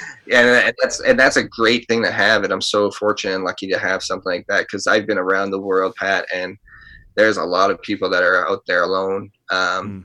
They have mothers and fathers that they don't love. Uh, they were abusive. They were, you know, all these mental issues and disorders and stuff like that. And yeah. it's just like, well, that probably extended from their fathers and their their mothers and their parent grandparents and grandmothers and stuff. So it's like it's like people have their own demons that they have to deal with. I'm fortunately um, uh, supported that in that sense, but there will be other things that I have to face. Sure. Um, yeah. So you know, it's it's just how life works, and if you can just stay true to yourself and keep fighting the good fight, then you know you're going to be successful in this life, right? Beautiful, Barret. I couldn't have asked for a better hundredth episode than talking to you, man. You know what they say, the hundredth one is the hardest one, and we made it through, didn't we? We did. We did. I, your your North Pole Wi-Fi tried to screw us, but we just kept. Trying. It did. it was minus fifty two here. You know that? Is that right? Oh, oh, you're. Yeah. oh, wow. No, yeah, yeah, no, it was minus fifty two here uh, three nights ago. Um, wow. But you know what? Like the Wi-Fi still pulled us through, and uh, we made it. We made it. We made it. Barret Coates, you're the man, buddy. I can't wait. I hope to get to see you in person here soon before you jet off to Vancouver. For sure, for sure. We'll definitely get together and have a have a beer. Alrighty. A well deserved beer. Well deserved beer. well, uh, a Merry Christmas, and I guess I won't see you right away here. So Happy New Year, and let's let's keep kicking ass in 2022. Hey. Right on, Patty. See you later, brother. Okay, see you, man.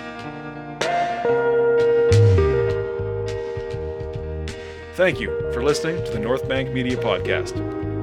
If you enjoy this conversation, please subscribe on YouTube and give us a like. If you're listening on Apple Podcasts, please subscribe as well and leave a five star review.